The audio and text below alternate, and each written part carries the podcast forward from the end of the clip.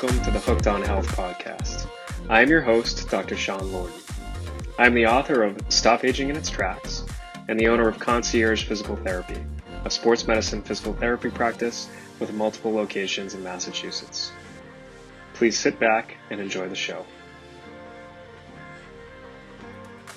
So I uh, went to medical school at Albany Medical College in um, uh, 2007, graduated 2011. I decided to go into medicine in the first place, you know, down the typical pathway of a lot of folks who just have an interest in science to begin. But um, uh, as I continued in my uh, education, both secondary and in college, um, uh, just started to really take a uh, keen interest in older adults and um, you know what uh, older adults and families uh, face as they approach aging and what that means for the individual what that means for the family. And there's as uh, you all uh, know and may be experiencing a wide spectrum um, of, of experience there. And uh, in medical school i had the opportunity to uh, be taken under the wing of a geriatrician who does all of his practice through home care. Um, and I think that that's absolutely amazing. It was not uh, something that I could picture myself doing full time, but I could picture myself as being a geriatrician and taking care of people across the entire spectrum of care from home to hospital to skilled nursing and so forth. Um, so um, I should also add in that uh, uh, I uh, was Jesuit educated in high school and in college, and the uh, Jesuits particularly try to teach you to approach your education with a sense of purpose and service. And this is just where um, you know, I found my strengths and where I found that I could probably do the most good. So I continued on that path, and I've been very happy with it. Um, so since uh, graduating from medical school, I did my residency at Mount Auburn Hospital. Chose that hospital because it was a, a mid-sized community place um, as opposed to the Ivory Towers downtown Boston, which I'm glad that we have, and that they're great for research. They're great for tertiary care, but for everyday bread and butter uh, primary care, uh, geriatrics, especially um, uh, with the population that we see at Mount Auburn.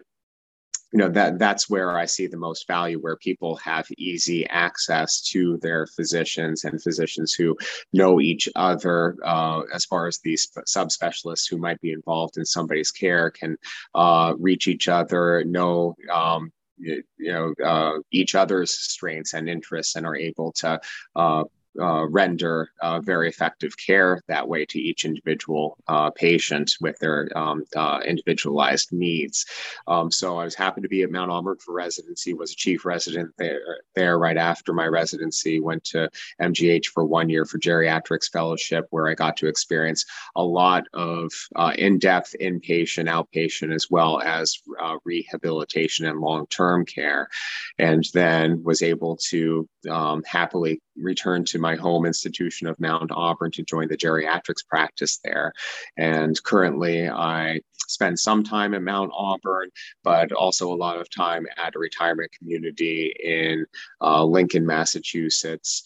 Um, uh, where they uh, also truly have the spectrum of care from independent living to skilled nursing and assisted living and memory care in between.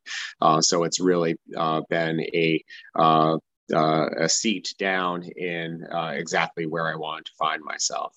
Um, so that's the a little bit more than a thumbnail, but hopefully not exhausting. No, that's great. You know, and I think uh, you know I'd love for you to elaborate a little bit on the model at uh, you know at the Commons in Lincoln because it is it is unique. The CCRC um, type setup is something that's you know, it's newer to me. Um, I know it's a, probably a little bit newer to Massachusetts, but talk a little bit about that and your role and, and, and just what it is for, for our audience. And then, you know, your role in that sort of healthcare setup.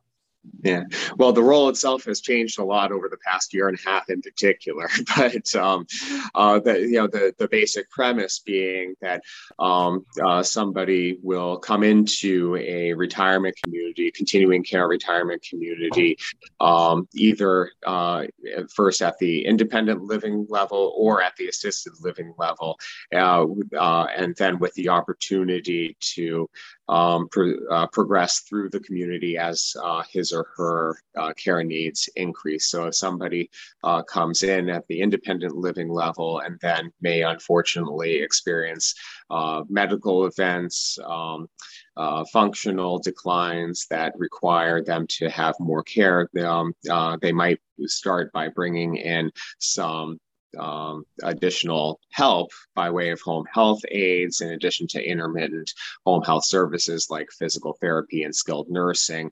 Um, but as uh, people might uh, continue to progress and decline, um, they uh, may find themselves needing more care than can be reliably um, uh, rendered or, uh, uh, in the independent living environment, uh, despite bringing in outside care. So then they can move over to the assisted living part on the same campus. And the idea, of course, is that you don't leave the campus uh, ever, um, you know, regardless of what your needs are across the spectrum of care. So uh, into assisted living, where there are nurses on site all of the time and able to help to assess and reassess and um, uh, formulate uh, care plans that will keep people uh, happy, healthy, and safe.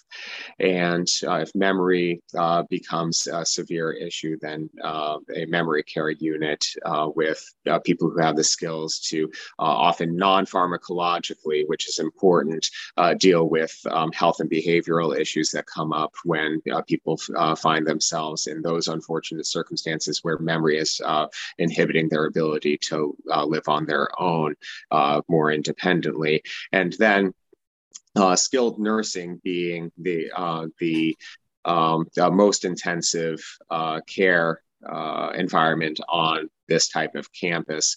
Uh, we mostly focus on rehabilitation and then discharge back to independent or assisted living, but in some cases, uh, such intensive nursing and custodial care is needed that we keep people in the skilled nursing environment long term in order to meet their care needs.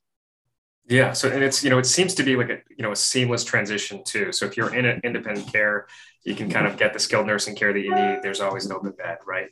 Right, right. And it's not always a linear progression. I would say most often it's not a linear progression. So somebody might need to go to the hospital acutely, come back to skilled nursing, and then get discharged back to independent living. Or if they're not quite at the point where they need the hospital, um, some communities like this one, uh, where I am, uh, have the option to uh, be transitioned directly over to skilled nursing, which is not always an option if somebody is in um, uh, a uh, community by themselves. And by community, I mean in an independent home, um, like out in Lincoln, out in Sudbury. And um, they find themselves in a position where they um, uh, perhaps have experienced a functional decline and injury.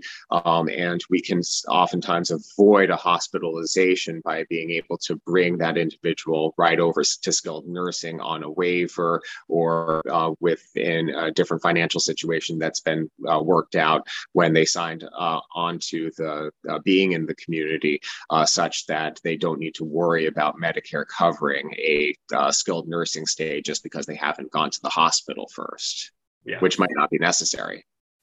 And I think so. It's interesting you say that you know the Medicare, the insurance stuff starts to get really complicated, and yeah. you know that's probably a topic for a whole nother conversation. Absolutely. That's why I tried to steer away from it immediately, but it was necessary in order to really describe that piece of it.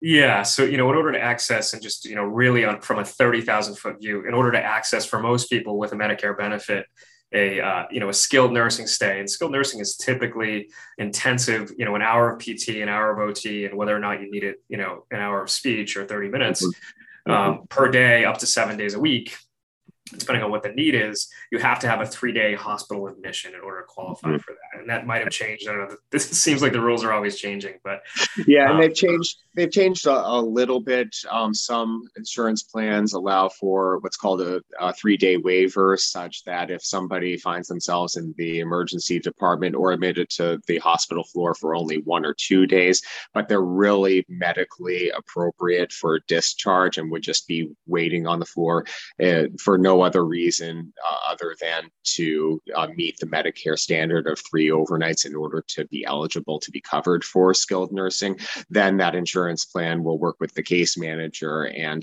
um, grant them this waiver in order to go to skilled nursing early when it's actually appropriate instead of just being exposed to the hospital environment and infections and things that we don't want. Yeah, which you know, it's just it's it's incredible how, how complicated the system can get. But uh, you know, just just to summarize what uh, Dr. Rob is talking about, so there's many different settings of, of care for you know as we get older, and um, in the community that Dr. Rob uh, practices in, there's an independent living section, which really means there's no help at all. So that's just like you might, might be living in your house. It's independent living. Uh, there's assisted living, which is just one level up, which basically it's, it's for folks, and correct me if I'm wrong, Rob, that need just a little bit extra, right? So, you know, difficulty maybe with transfers or, you know, performing their everyday activities, ADLs. Mm-hmm. But it's very, you know, it's it's it's not fully independent, but it's you know, it's not very hands-on right? Mm-hmm. Medication administration can be worked into the package as well. Um, you know, so uh, functional, yes, that's usually first and foremost in terms of that uh, what's revolving around that decision. But often with functional does come cognitive um, uh, disability, and it might not be at the point where somebody needs to be in a memory unit, but um, at the same time might not be safe to self-administer medications either for a, a cognitive or for from a functional perspective, not able to handle the pills. So um, you know that uh, uh, that's a, a, a, type of environment where medications can be handled safely by nursing staff. Just yeah, you know, yeah. yeah, that's great. And I would love to maybe dive in a little later about some cognitive exercises or some activities yeah. that folks can do to to hopefully maybe ward off you know that trip toward, absolutely the memory unit you know because there are yeah. things that can be done yeah um, we're going to get into that in a little bit um, yeah. so we've got you know that layer so we talked about independent assisted memory memory care assisted living and then we've got our skilled nursing which is sort of you know the most acute in, in the setting that you're in but not as acute as a an acute care setting for rehab. So let's say you broke up, you got a motorcycle accident, or you fell down a set of stairs. You might spend a little bit of time in the hospital at you know a Mount Auburn or an MGH, mm-hmm. um, you know, and then you'd get transferred to a Spaulding inpatient rehab, which is three hours of intense rehab every single day. Uh, you have to qualify for that. And then typically from that setting, you may go home or you may go to a skilled nursing facility. But right. it's just these are all the things on the call today. You know why we're what, what, we're hoping to prevent. You know down down you know these decision trees, and hopefully we can avoid some of these with right. some of our our education today. Mm-hmm. Um, but let's just dive right in. So so let's just go over geriatrician. What are some of the most common conditions that you treat, Rob? Um, so uh, I would say orthopedics is uh, a big one. Um, uh, let, let, me break it down by, by body systems, and I'm not going to list every single uh, body system. Uh, you know, I'll, I'll, I'll list the uh, the most common ones. So, orthopedic, cardiovascular, neurologic, um, gastrointestinal, um, and um, uh, cognitive, you know, which kind of falls under neurologic as well. Um, so, as I uh, said going down the list. Um, cardiovascular, uh, oftentimes people with um, uh, uh, lifelong accumulation of cholesterol in the arteries, leading to maybe a heart attack or maybe just decline in heart function, leading to congestive heart failure. Um, at which point, uh, when somebody is diagnosed with either heart attack or heart failure, on at least five new medications from the point of that diagnosis chronically for the rest of your life. So that's uh, a big complication. Uh, orthopedic, you know, we'll, um, I think we'll uh, take a deeper dive into that today because of the nature of the conversation. Uh, but um, uh, a, a, lot of uh, fractures, particularly hip fractures secondary to falls, um, a lot of injuries from um, uh, either uh, falls or uh, just trying to perform activities of, of daily living, repetitive activities sometimes that results in an, in, in injury. Um, neurologic um, uh, uh, strokes um, and um, uh, Parkinson's disease, dementia, um, gastrointestinal uh, constipation uh, becomes a big issue for a lot of people um, as they uh, get to be octogenarians, nonagenarians, centenarians. And um, uh, I also see, I wanted to tack this on uh, sleep disturbance. Um, uh, you know, uh, plus or minus any other underlying depression or anxiety um, is something that I see very frequently as well. sleep disturbance is an interesting one. I know uh, many people, you know, and, and, maybe combining restless leg syndrome in there too. And, yeah. um, you know, I think that's a really, you know, if you have any tips for that, you know, I'd love to get into that in a little bit. But, um, okay. you know, of all of those conditions, you know, and obviously my brain goes to orthopedic, but which ones do you feel as though are the most easily preventable and, and, and modifiable? Mm-hmm. Um, you know, I, I, would like to scoop those uh, both under one umbrella, but it might be impossible. You know, e- easily preventable. You know, it, it, it, in order to truly prevent cardiovascular disease, it takes a lifetime or at least a, uh, decades of dedication to uh, healthy diet or healthier diet. If somebody's making a lifestyle change, avoidance of toxic habits, uh, good exercise, and we can delve into the definition of what good exercise uh, is um, and guidance on that. Um, so, so I think that um, you know that is um, uh, preventable. It can have the most significant impact, um, but uh, in terms of ease of implementation and how swiftly something can be modified in order to produce uh, results in, within a relatively short time frame, you're not going to get that for for cardiovascular. Um, but what fortunately, you know, I've seen as I've gone on in my um, uh, uh, so far decade of experience as a practicing physician is that the functional deficits that can occur in the setting of um, either fall or some other um, underlying medical illness uh, can be uh, modified and supported and improved uh, pretty uh, pretty readily in a lot of cases and pretty quickly. You know, we admit somebody to uh, the rehab setting unable to walk, and two weeks later or less, somebody is up on their feet, often with a walker, sometimes able to graduate from a walker to a cane in that short time period, and able to go home or able to go back to assisted living. So for uh, for those um, who really like to see uh, almost instantaneous uh, results from their interventions, you know, that's where the money is. Um, uh, you know, so uh, just getting away from the uh, straight um, uh, injury and functional impairment because of those. For example, if somebody goes into the hospital with a congestive heart failure exacerbation, they might be so short of breath and uh, unable to uh, get up and do anything that uh, their body deconditions within three days. And if they're in the ICU for three days and then on the uh, uh, regular medical floor for four days, um, that's uh, at least a week before they get to any um, uh, uh, rehabilitative uh, institution where they can really start making uh, progress back towards uh, their baseline. And do you get seen by physical therapy in the hospital? Yes, but it's really usually just as a point of assessment uh, rather than uh, intensive intervention. And there are some projects that uh, particularly intensive care doctors are trying to implement, but um, it's not uh, uh, the standard of care right now by any means, trying to get people rehabilitated before things really take hold and people have a massive episode of deconditioning that's very hard to come back from. So, um, you know, uh, uh, oftentimes uh, we uh, see people who are incredibly deconditioned and not able to um, uh, ambulate independently, not because they had a hip fracture, but because they had uh, a congestive heart failure episode where they couldn't breathe, so they couldn't do anything. And um, they really need to be encouraged and taught how to recondition their bodies. But that can happen uh, more quickly in a lot of circumstances than um, a lot of people think.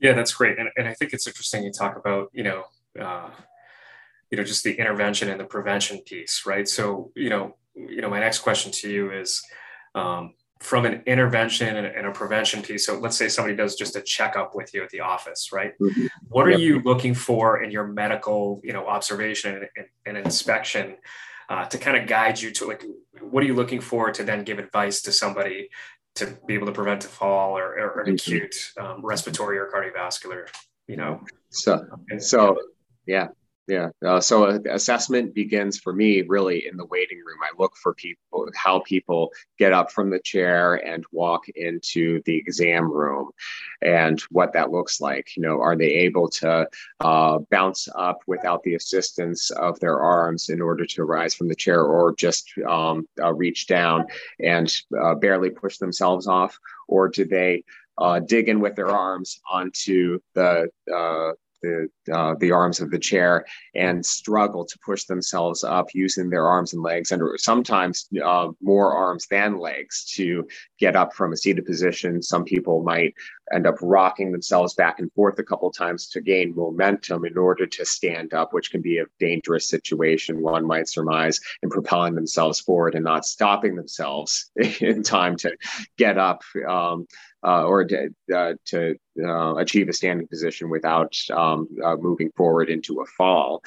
And um, you know, so so I'll look for how they uh, get up. I'll look for people, uh, how people uh, walk into the office. Is uh, their gait steady? Is it unsteady? Are they using an assistive device like a cane or a walker, and are they using it appropriately and safely?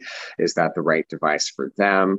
Um, uh, is the gait wide based? Is it narrow? Are they taking long strides or short strides? And what's the speed of the gait? All of this that happens within five to 10 seconds provides a lot of information as far as somebody's functional status and what uh, the risk is in terms of uh, having a fall or just uh, progressing uh, downward um, uh, towards an inability to um, uh, ambulate uh, safely and effectively and perform activities of daily living on their own. So that's where the assessment starts. And when somebody is in the office, of course, we're checking the vital signs. We want to make sure that blood pressure is controlled so that they're at uh, lower cardiovascular and cerebrovascular risk, stroke.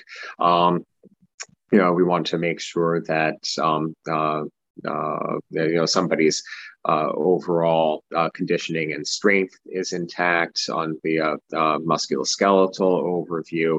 Um, any aches and pains that might be compromising somebody's uh, uh, functional status and causing uh, people to um, compensate by using muscle groups in a way that is actually leading long term to injury. Uh, that's something that we absolutely want to pay attention to. Is that right knee that's been acting up causing somebody to favor that uh, right side and uh, ultimately causing them back pain or shoulder pain if they're using their arms to compensate? Compensate uh, throughout the day as well, leaning on things, leaning on the walker inappropriately, um, uh, it, it, and trying to address uh, everything that's coming up as sequelae of the that initial deficit as well as the initial deficit itself can a cortisone injection or a hyaluronic acid injection with an orthopedist uh, help to modify the pain and thereby um, decrease all of these compensating mechanisms that p- patients are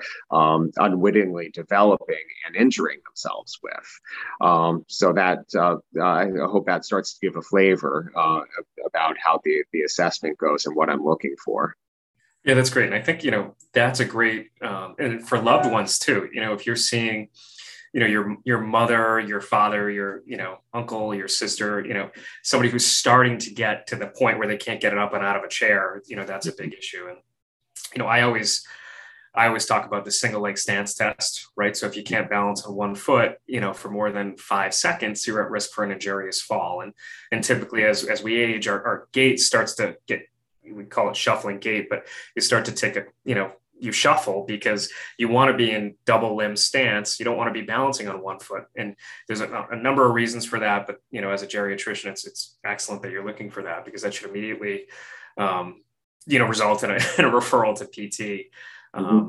You know, for for a balance assessment, and, I'd love to like you know let's focus on like the 50 year old, like that active 40 to 60 year old yeah. um, person who really just wants to prevent turning into that person in the waiting room who's really struggling to get out of the chair, right? So that's what I want this kind of webinar to, to target. And I want to talk about some of those prevention tips and, and what you tell your patients and, and, what you wish you could tell your patients. So if you're seeing, you know, on average a 70 plus or a 65 plus population, what you wish you could have told them when they were 40 or 30, like yeah. where does that conversation begin, Rob?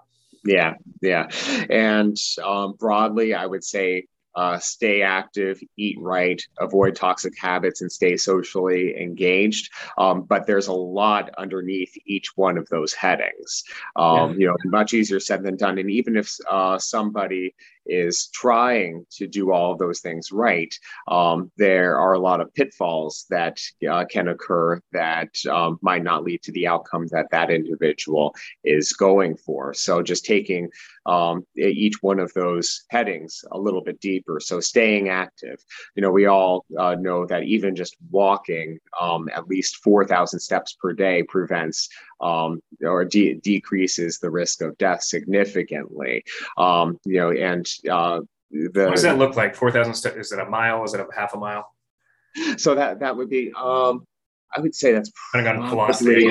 Yeah, right. Yeah, depend. Yeah, dep- depends on the stride length and so forth. But um, you know, some of the more, more recent studies have uh, kind of centered around that at least four thousand step mark. That might seem like a lot or um, a very small amount to some individuals, but at least that indicates a not completely sedentary lifestyle if you're able sure. to re- reach that. Um, you know as opposed to the uh, 10,000 steps that a lot of people try to reach which is not bad but um, you know might seem like a lofty goal for some. So even just starting small making sure that uh, one is not completely sedentary is a great thing to do. Um, but uh, go, going back to just the example of walking, yes, you know that that is the first uh, step, no pun intended. That um, you know, you intended. yeah, with within one and a half seconds, pun pun intended. But um, the, yeah, yes, you want to remain ambulatory in the first um, uh, uh, uh, the way to initiate that process is to ambulate. But you know, the, there are a lot of things that can and should be done in addition to that and around that in order to uh, make exercise, the, you know, the effort toward exercise actually effective. Just walking every day um, is good for the cardiovascular system. It's good for balance, um, but it's not going to um, necessarily prevent over the next 40 years you're talking about a 50 year old uh, over the next 40 to 50 years of um, you know somebody uh, developing uh, osteoporosis developing rotator cuff injuries developing um, what we refer to as proximal muscle weakness. And that particularly has a bearing when we're talking about what we were before with getting out of a chair those quad muscles uh, you know be staying strong enough um, uh, and healthy enough in order order to be able to uh, perform um, certain movements safely and painlessly. So, um, get getting in touch with a physical trainer, if not physical therapist, at least for one or two time consultation when you're feeling well, uh, in order to get advice on what exercises uh, one should be doing in order to uh, ultimately protect yourself 30 40 50 years down the line um, from becoming injured and or getting deconditioned is really important. So, uh, for individuals, even backing up to your 30s, you should be doing rotator cuff exercises in order to prevent injuries there. After your 40s, uh, uh, making sure to um, start doing uh, squats uh, safely, you know, and the, hence the need for guidance around that uh, in order to maintain that function. And certainly above so your 50 year mark, doing all of the above. So, you want aerobic but you also want strength training. And um, uh, in some cases, uh, targeting on balance training um, uh, might be necessary and prudent. Um, but if you're doing all these other things preemptively with cardiovascular and targeted uh, strength training under appropriate guidance from a professional who knows what he or she is doing, uh, you're um, doing a lot towards preventing a, a really intensive need for focused balance training because all of that is going to be worked in with um, uh, everything else uh, if you hit the literature, you will see that there is a significant link between regular performance of Tai Chi and decreased falls because it does help with the neuromuscular connections and maintaining balance for older adults. So that is something that we know can help to modify, especially for people who are in their later decades. Um, and you know that goes a bit uh, beyond the 50 year mark that we're focusing. So I, in order to answer the question, I felt like I kind of had to st- uh, start even earlier and then go later. But you know, de- definitely around the 50 year mark, cardiovascular conditioning as well as um, you know, uh, uh, making sure that you are not neglecting that strength training and um, not just doing it on your own, but relying on uh, advice um, and uh, observation, at least initially, from a trained professional is very important. Um, you know, as far as eating right, uh, can, I just, I just can I dive oh, into the exercise yeah. piece a little bit, Rob? So I really, you know, I'm a huge proponent of the yearly physical with a PT, a physical mm-hmm. therapist. Mm-hmm you know, and mm-hmm. especially, you know, I think if you're healthy in 30, you probably don't need it. But right around 45, 50, you know, that mm-hmm. things start to kind of break down a little bit. The blood flow to the rotator cuff changes, the blood flow to the mm-hmm. proximal musculature changes.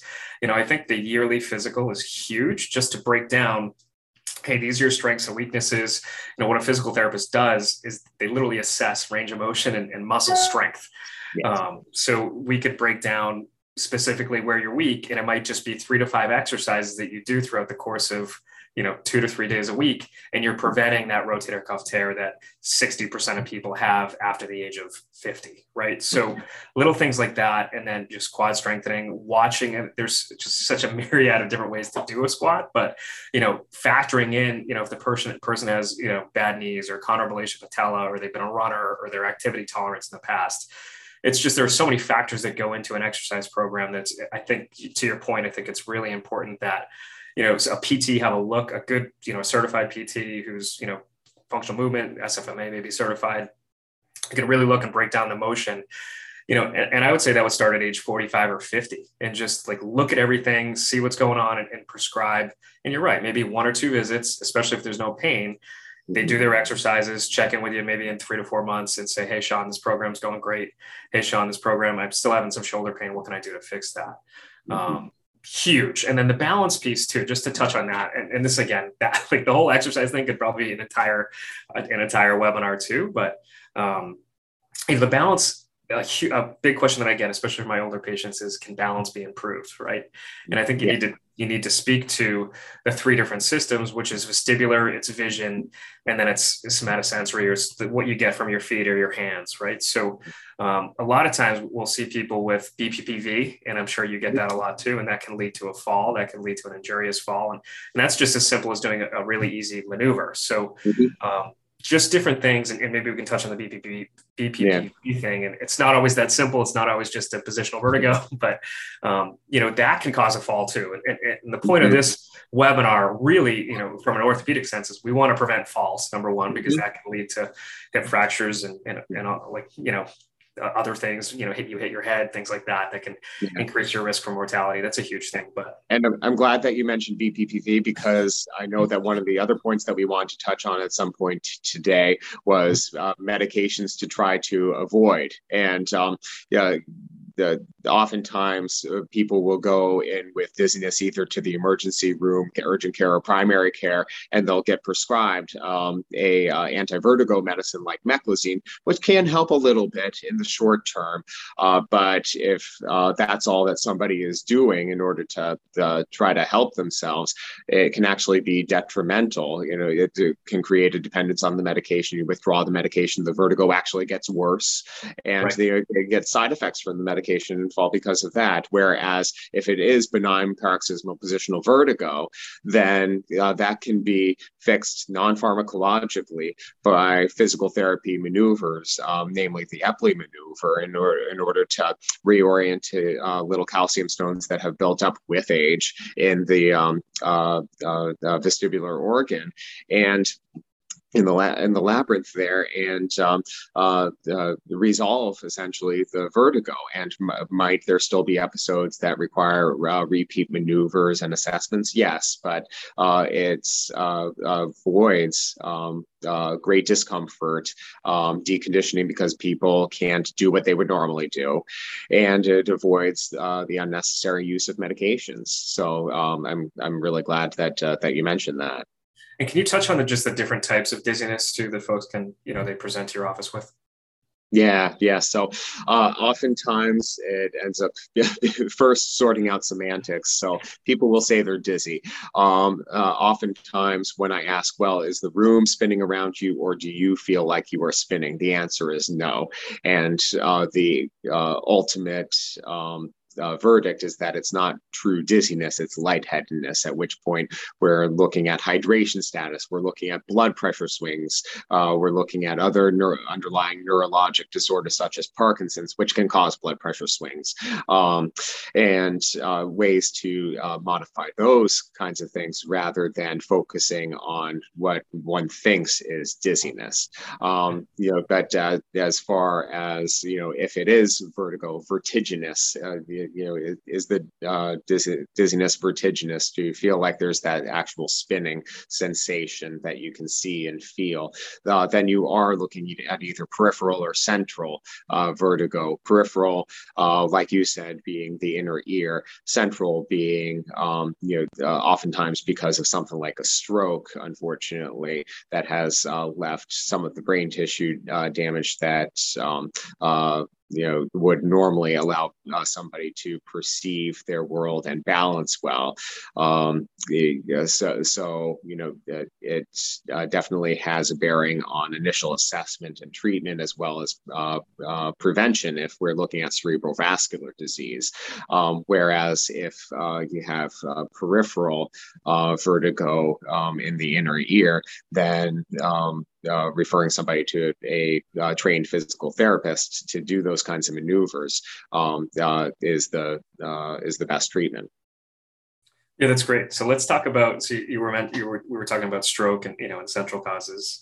Let's talk about nutrition. Let's dial it back and talk about ways to you know potentially prevent hopefully prevent stroke you know for that 50 year old 60 year old you know let's talk about that how, how should they change their habits what are some mm-hmm. small things people can change you know I, I, think we should start about talk about the ideal diet and then mm-hmm. and then maybe just dive into some small like turning the dial changes that people can make um, if they don't mm-hmm. want to you know completely overhaul their their entire yeah yeah so so um, the one broad thing that I was going to say about uh, eating right, uh, so to speak, uh, is um, what a lot of dietitians will say, which is eat the rainbow. You know, if if you um, uh, think about trying to eat a wide variety, you know, of course, um, fruits and vegetables and whole grains. Uh, everybody on this call is probably aware uh, that that uh, those kinds of foods are better than the processed sweets. Um, you know, high fat foods, high, especially high saturated fat foods, things containing um, not oils but um, uh, more along the lines of butters and creams. Um, you know, th- those are uh, some high level guiding factors in trying to achieve a better diet. But as long as you have that in mind, then proceeding forward, what's the, what are the next steps in trying to think properly about diet um, and that idea of eating the rainbow. Um, so if you have your uh, uh, three favorite fruits and fr- three favorite vegetables that's good but if all of the fruits are orange and all of the vegetables are um, uh, let's say uh, uh, green, uh, while that's good, if that's the only thing that you're eating, then you're likely to get into vitamin deficits. Um, you're uh, not going to be getting complete plant proteins when you're trying to uh, make plants and not red meat, for example, as more of a primary protein source. Um, so if you're uh, looking at uh, vegetables, just to dial in even further, and you can uh, uh bring yourself to eat uh, green beans one night, uh, beets the next night, um, cauliflower the night after that, broccoli the night after that, and so forth, um, then you're going to be in a lot better position nutritionally uh, than you otherwise would be if you have too narrow of a focus on uh, just a couple of uh, fruits and vegetables. Um, uh, so that that's one guiding factor. And as I alluded to, trying to get um, any animal proteins from more lean uh, proteins such as uh, poultry and fish, uh, then you'll be in a lot better position. And particularly, a lot of forms of fatty fish will have those good omega 3 fatty acids in there that are good for. Uh, uh, uh neurologic function. So, um, you know, th- those are some of the things that immediately jump to mind that people uh, can and should be thinking about uh, in terms of the broad overview of the diet. What are your feelings on a multivitamin? Glad you asked. I had that down here. I wanted to make sure that I addressed that. So, uh, my, one of my favorite sayings is that by and large, a multivitamin will usually only serve to make expensive urine. Um, you, you, know that a lot of these vitamins have um, uh, too much in terms of daily value of e- each of these elements, and the elements are uh, often not absorbed uh, nearly as well as they could be, as if they were getting being uh, gotten from a food source. So rather than saying, "Oh, I'm taking a multivitamin, so I'm okay," uh, that uh, really doesn't hold water. It's it's really making sure that you are getting natural vitamins from your food sources, really using that food as medicine uh, in order to get your daily value of everything. And does that mean that you need to be tracking? Okay, well, you know that broccoli had so much folate, so I'm good there, and you know that um, that's uh, exhausting. It's completely time consuming and not attainable for most people. Um, so the, the uh, if, if you know that you are rotating your you know the color of your fruits and vegetables and eating um, uh, a lot of servings of each each day and not overindulging in more concentrated sweets and red meat and everything um, then you'll put yourself in a pretty good position. And to give a specific example of how a supplement is not always going to uh, be nearly as helpful as a food source um, uh, vitamin d. So uh, about a decade ago vitamin d became huge and i think it's still very important especially where uh, we are, Sean, in the Northeast, where um, I'd say most of the population probably is vitamin D deficient unless they've done something about it uh, yeah. because of the lack of sunlight uh, around the year um, if somebody takes a vitamin D supplement, but they take it at six in the morning and they don't eat anything until nine o'clock, a lot of that vitamin D is going to go straight through because it's a fat soluble vitamin. It needs to, this is a, an instance where, you know, your body needs fat. We know that our bodies need fat. So you don't want to be on a fat free diet. Um, you're not going to absorb most of that vitamin D.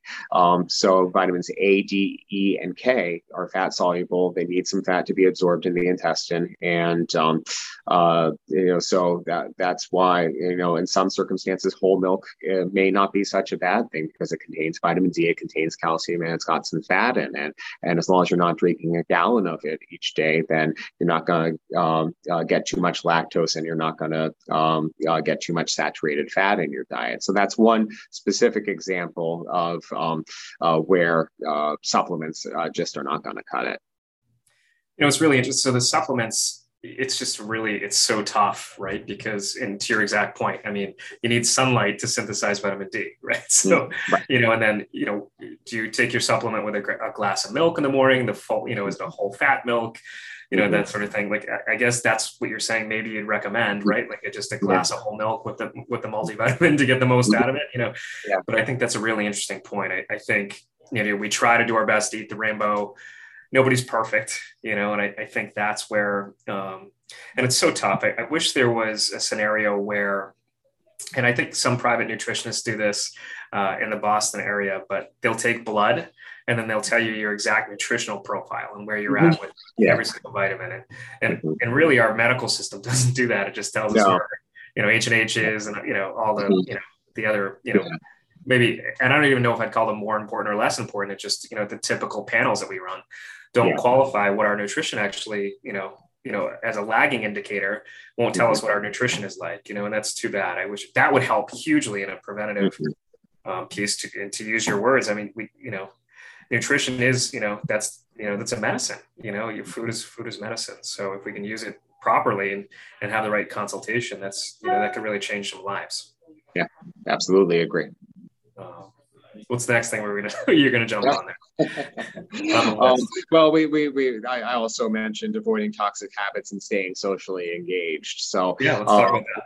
Yeah, so so to- toxic habits, you know, um, uh, a lot of people are uh, well aware. You know, any kind of substance misuse, abuse is going to be detrimental, both in the short term, in a lot of cases, as well as long term. So avoidance of um, uh, overindulging in alcohol, uh, tobacco, um, uh, uh, other uh, other drugs, even ones that have been recently legalized, um, can be um, uh, detrimental in the long long run.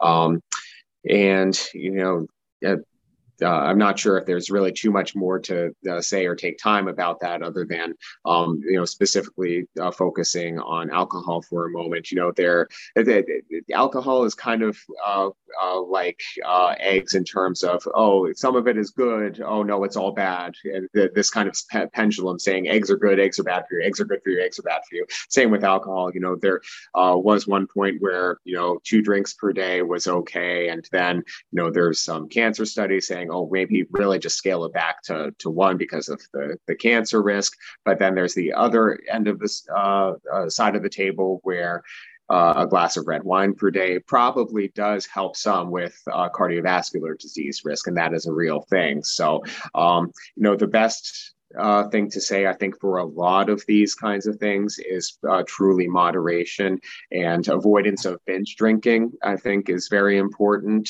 Um, you know, because even if you only have seven uh, drinks of alcohol, standard drinks of alcohol per week, um, if you're having them all at one time, then that can be very toxic. So, um, uh, uh, moderation and um, uh, truly ad- ad- adhering to the, the letter uh, of the law in terms of uh, what's considered to be safe at any given time with the best knowledge that we have. Um, so that's what really all that I have to say about that. And then um, staying socially engaged. Uh, one of the things that I would um, always advise people as they uh, get older is what's your support structure? What you know is it family? Is it friends? Um, is um, is your geographic location uh, the best in terms of uh, considering where you're living now versus where maybe you should be um, in the decades to come? Um, you know, it's uh, really important to uh, be uh, uh, near a, um, a support structure that you can lean on, so to speak, and n- not necessarily um, uh, 24 7, not uh, uh, to the point where you know you would uh, necessarily feel uncomfortable in asking uh, people for help, but just assuming that it's uh, family that you're talking about, moving closer to family as you enter into the later decades of life, um, not necessarily because you need help now, but because you might need help um, uh, later on, and then not being afraid to um, ask for um, uh, that help when you truly need it. You know, a lot of people are afraid of being a burden to their families. And my response to that is a lot of families don't feel that way. Um, and they then they want to help uh, the older members of their family. And the uh, other part of it is if you ask for help earlier on when it might not be as readily recognizable by other members of your family that, that you need help, then you very well might be able to avoid um, um, more severe or even catastrophic events that end up truly placing even more burden than otherwise would have uh, been occurring on your family. Um, so, you know, it's very natural to want to avoid that and to not uh, need to be cared for in any way and be independent. And that should be encouraged. But a way to encourage that actually a little bit counterintuitively is to engage in your support structure earlier on before uh, things get worse. And oftentimes things can be uh, helped uh, either back to uh, prior baseline or at, at least closer, uh, such that um, uh, bigger burdens don't happen over uh, uh overall to everybody later on. Um, and the the other piece of um, staying engaged with um, your support structure is just really for overall mental and physical health. Uh, we've seen a huge amount of decline, especially in older adults, in uh, their mental status and depression and anxiety over uh, the pandemic um, because of the, just the inability to engage. And yes, it's good that we have modalities like this, like Zoom, where we can reach out and engage, but it's uh, in a lot of cases, it just hasn't been enough. And even people who did not get uh, COVID themselves, did not uh, start out with any kind of dementia, really took a huge uh, dive in terms of function ability to care for themselves, uh, unintentional weight loss, depression, and they don't look like the same people as uh, back in 2019, not because of any other event uh, besides just being uh, socially isolated. So, very, very important. It's incredible, you know, and I think you know the toll that the pandemic has taken you know, not only on mental health, but, um, you know, on memory, you know, and, and, mm-hmm. and, you know, just, I'm sure the memory units and just, we take, for, we take for granted just the social interactions that you have and how that can challenge your brain, right? Because you have to respond, you have to think maybe outside of the box a little bit when you're having a normal social interaction. And, mm-hmm. um, you know, that was lost during COVID and, and it really probably especially affected, you know, 70, 80 plus population, mm-hmm. you know, yeah. they're not seeing their kids every day saying, you know, how's it my grandchild or this or that. It's, yeah. you know, much more, you know, it's less, um, I call it brain work, right? You're just not using mm-hmm. the same, um, you know, you're not using your brain. And if we, if we look at the brain as a muscle and you're not challenging it, it's going to atrophy. Mm-hmm. Um, and, and, another piece that I think we should touch on just with that is um, falls, right? So how often, you know, with a, a weaker support structure, you know, or just weaker communication with our with our our aging loved ones will they just not report a fall you know mm-hmm. you'll you'll notice they'll have a little scuff you know i think some of the telltale signs are either you know a mark on the face or a mark on the arms hands that sort of thing on the legs. And just you know i think as uh, a concerned loved one it's it's fair to ask hey you know mom or dad or you know grandma grandpa you know is everything all right? You know what's you know what happened? And if you start to see a pattern you know that's something you, we just want to address. And, and, and i think that starts at the primary care level or the geriatrician level and say hey listen you know you just have to bring this up and and the fear of getting sent to a nursing home or an assisted living is just you just yeah. you will be there if you don't have the conversation today and that's what needs to happen because right. we if we can prevent it which you can just by strengthening some muscles most 90% of the time we can strengthen up a little bit and address it address the balance and change it then you won't end up in a skilled nursing facility for 90 days and then discharged right. home with you know full-time home health aid we just don't mm-hmm. want that scenario so just the transparency is huge there Yes. Yeah. No, absolutely agree. Um, and the earlier is better in terms of of intervention. Um, and if you miss that opportunity, sometimes there's no going back. Right, it's tough. You know, we all know the stats with the hip fracture of you know you fracture a hip, you know, there's a high, very high mortality rate within a year. Um, yeah, yeah, we're avoiding yeah, about a third. Yeah, yeah. So 33% of people pass pass away within a year after a hip fracture. So um, those aren't great statistics. So we try to avoid them, you know, and, um, you know, PT is, is a huge part of that, but you know, same thing with you, Rob, you know, noticing balance issues, you know, doing a Romberg test, closing your, like checking everything is, is huge. Let's talk about, you know, we're kind of coming up on the hour here, but let's just talk about polypharmacy. Let's talk about prescriptions. Yeah. Um, which ones do you tend to stay away from? Which ones, you know, are your go-tos, I guess, for for different conditions. Um, would love for yeah. you to touch on that. Yeah, absolutely. So, um, I'll tell you about what I try to avoid and go and go from there. So, um, anything that is going to be uh, sedating, uh, mind altering, uh, sensation altering, I try to avoid. So, uh, one of the first places we go, of course, is opioid medications, but even other medications like bladder antispasmodics that might uh, help to prevent um, um overactive bladder or urinary incontinence, which are good. Um, you know, maybe sometimes some bladder retraining, um, some pelvic floor muscle uh, strengthening could avoid and obviate the, the need for um, the, uh, additional medications. And it's just taking that one further step of what else besides pills can we throw at this thing, whatever the problem is. Um, so that's uh, one thing that we should always keep coming back to is what else is there in medicine besides medicine to uh, help to address an issue. Um, so anything that is uh, uh, uh, sedating or sensation altering at all.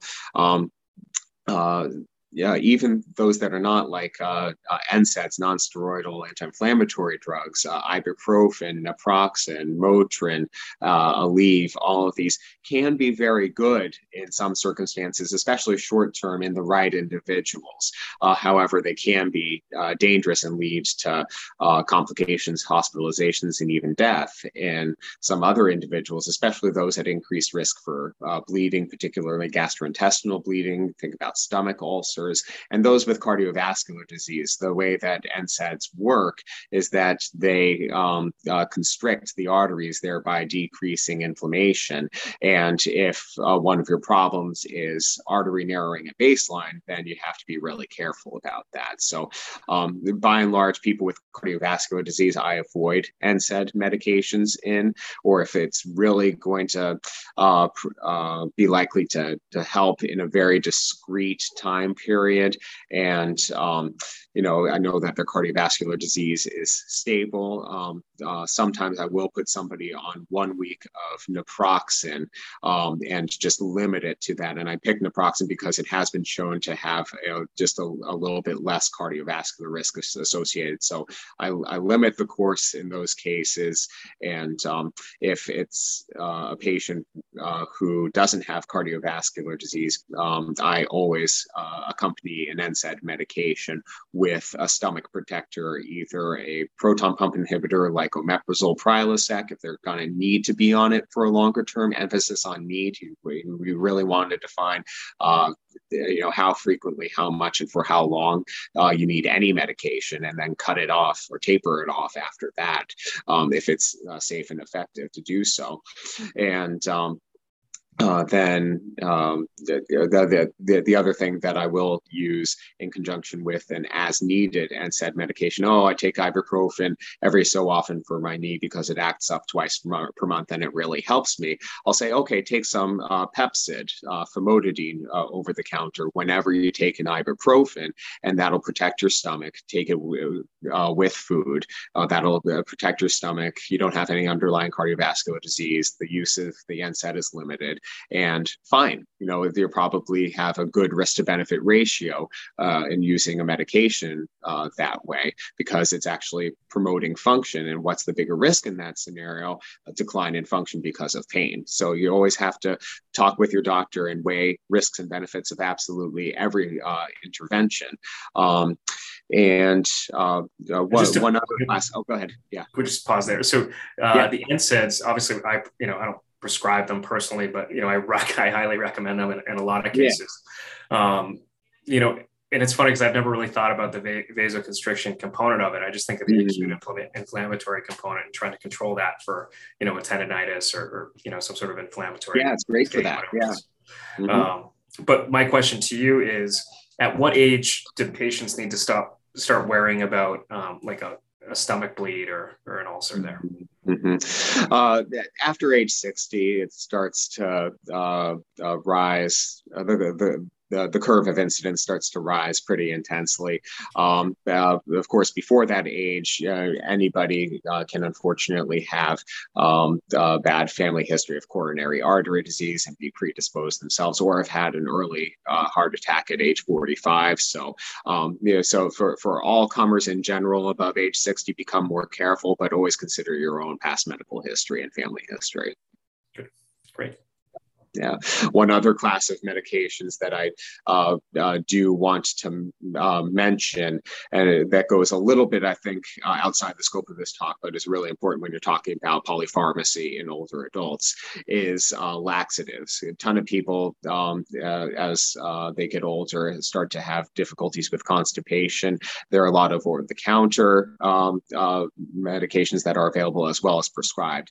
And one take-home point in terms of medications uh, uh, from that perspective that I uh, want everybody to know is to try to avoid stimulant laxatives or at least very regular use of stimulant laxatives, um, primarily um, things like uh, Senna, which can work great to um, uh, clean somebody out, but uh, can definitely cause colonic inertia, inability to um, uh, uh, pass stool without taking the medication. Um, you really develop a physiologic physiologic dependence on uh, stimulant laxatives. Um, so trying to stay well hydrated is first and foremost if you're having constipation issues, and uh, adding a warm cup of prune juice at night um, uh, can really help as well. And if you really need something extra, an osmotic uh, laxative that pulls water into the stool and makes it easier to go rather than really being a heavy stimulant um, uh, can can really help. And then using that as infrequently as possible in order to achieve the uh, desired effect. And this being things like Miralax, polyethylene glycol. Uh, so that's the one other uh, uh, medication point that I wanted to make. Yeah, and so what are you saying is sequela to constipation? So, um, counterintuitively, uh, diarrhea. If somebody doesn't address their constipation, then they can uh, uh, develop uh, heavy stool impaction around which uh, liquid stool will start to leak. And I think while I'm having fecal incontinence of all of this liquid stool, um, I shouldn't be taking a laxative. But um, uh, that really gets into sometimes a dire situation because that's an impending bowel obstruction, even though somebody is, um, you know, ha- having a uh, a problem with liquid uh, fecal incontinence. So talk to your geriatrician if you're having constipation. Yeah. And make sure that uh, you know you're on your and Miralax is what you'd recommend, and that pulls water yeah. into the stool. Mm-hmm. Yeah, yeah. But uh, hydration first, prune juice probably second. Might have some implications if you're a diabetic because there's a lot of sugar in that. And um, uh, then if you really need to move to some kind of uh, traditional medication, uh, Miralax. It's interesting too, Rob, because we get a lot of um, low back pain, and we we do have a women's women's health specialist on staff mm-hmm. here. Um, you know that that is triggered by constipation. You know, low back mm-hmm. pain and, and sciatic yeah. and, and things like that. That um, you know there is a layer to the onion there that may have been constipation, right? And we're mm-hmm. treating orthopedically something that mm-hmm. um, you know is a, in a totally different system of of, of healthcare. Um, right. That's really interesting so yeah, I mean, this has been great. I mean, super informative, Rob. Um, anything else that you wanted to touch on before uh, before we uh, sign off here? Um, yeah, I think we, we, we covered a lot of ground. Thank you very, very much for having me. It's been great talking to you, and I hope that everybody on uh, the, uh, the call has gleaned um, something useful for themselves, for family members, hopefully for both. And, um, uh, you know, in terms of any uh, parting words, I would say, um, you know, really, I think the most effective thing that I can do is to echo something that you said earlier, which is even if at the point where you are in your life, you're feeling good, you're functioning well, you can uh, uh, play your golf and not feel like you're getting injured right now. You know, you can go on walks with your with your dogs. You can um, play with your grandkids on uh, the beach, and it doesn't seem like a problem it's a really good idea to not just uh, go for a physical with your doctor, but to um, uh, uh, go for a physical with your um, uh, doctor of physical therapy as well and um, uh, uh, identify those areas that are weak um, and might uh, not be bubbling to the surface until a decade later. And you could really do something very positive about it now because that's going to prevent uh, decline, uh, not just physically, emotionally, but uh, medically. Um, so um, I really appreciate and advocate for that point. Love that. A little public service announcement, announcement from uh, Dr. Rob.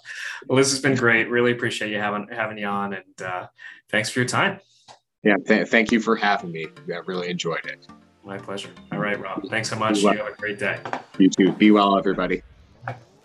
Thanks again for joining us for this week's Hooked on Health podcast. Please check out our website in the link below.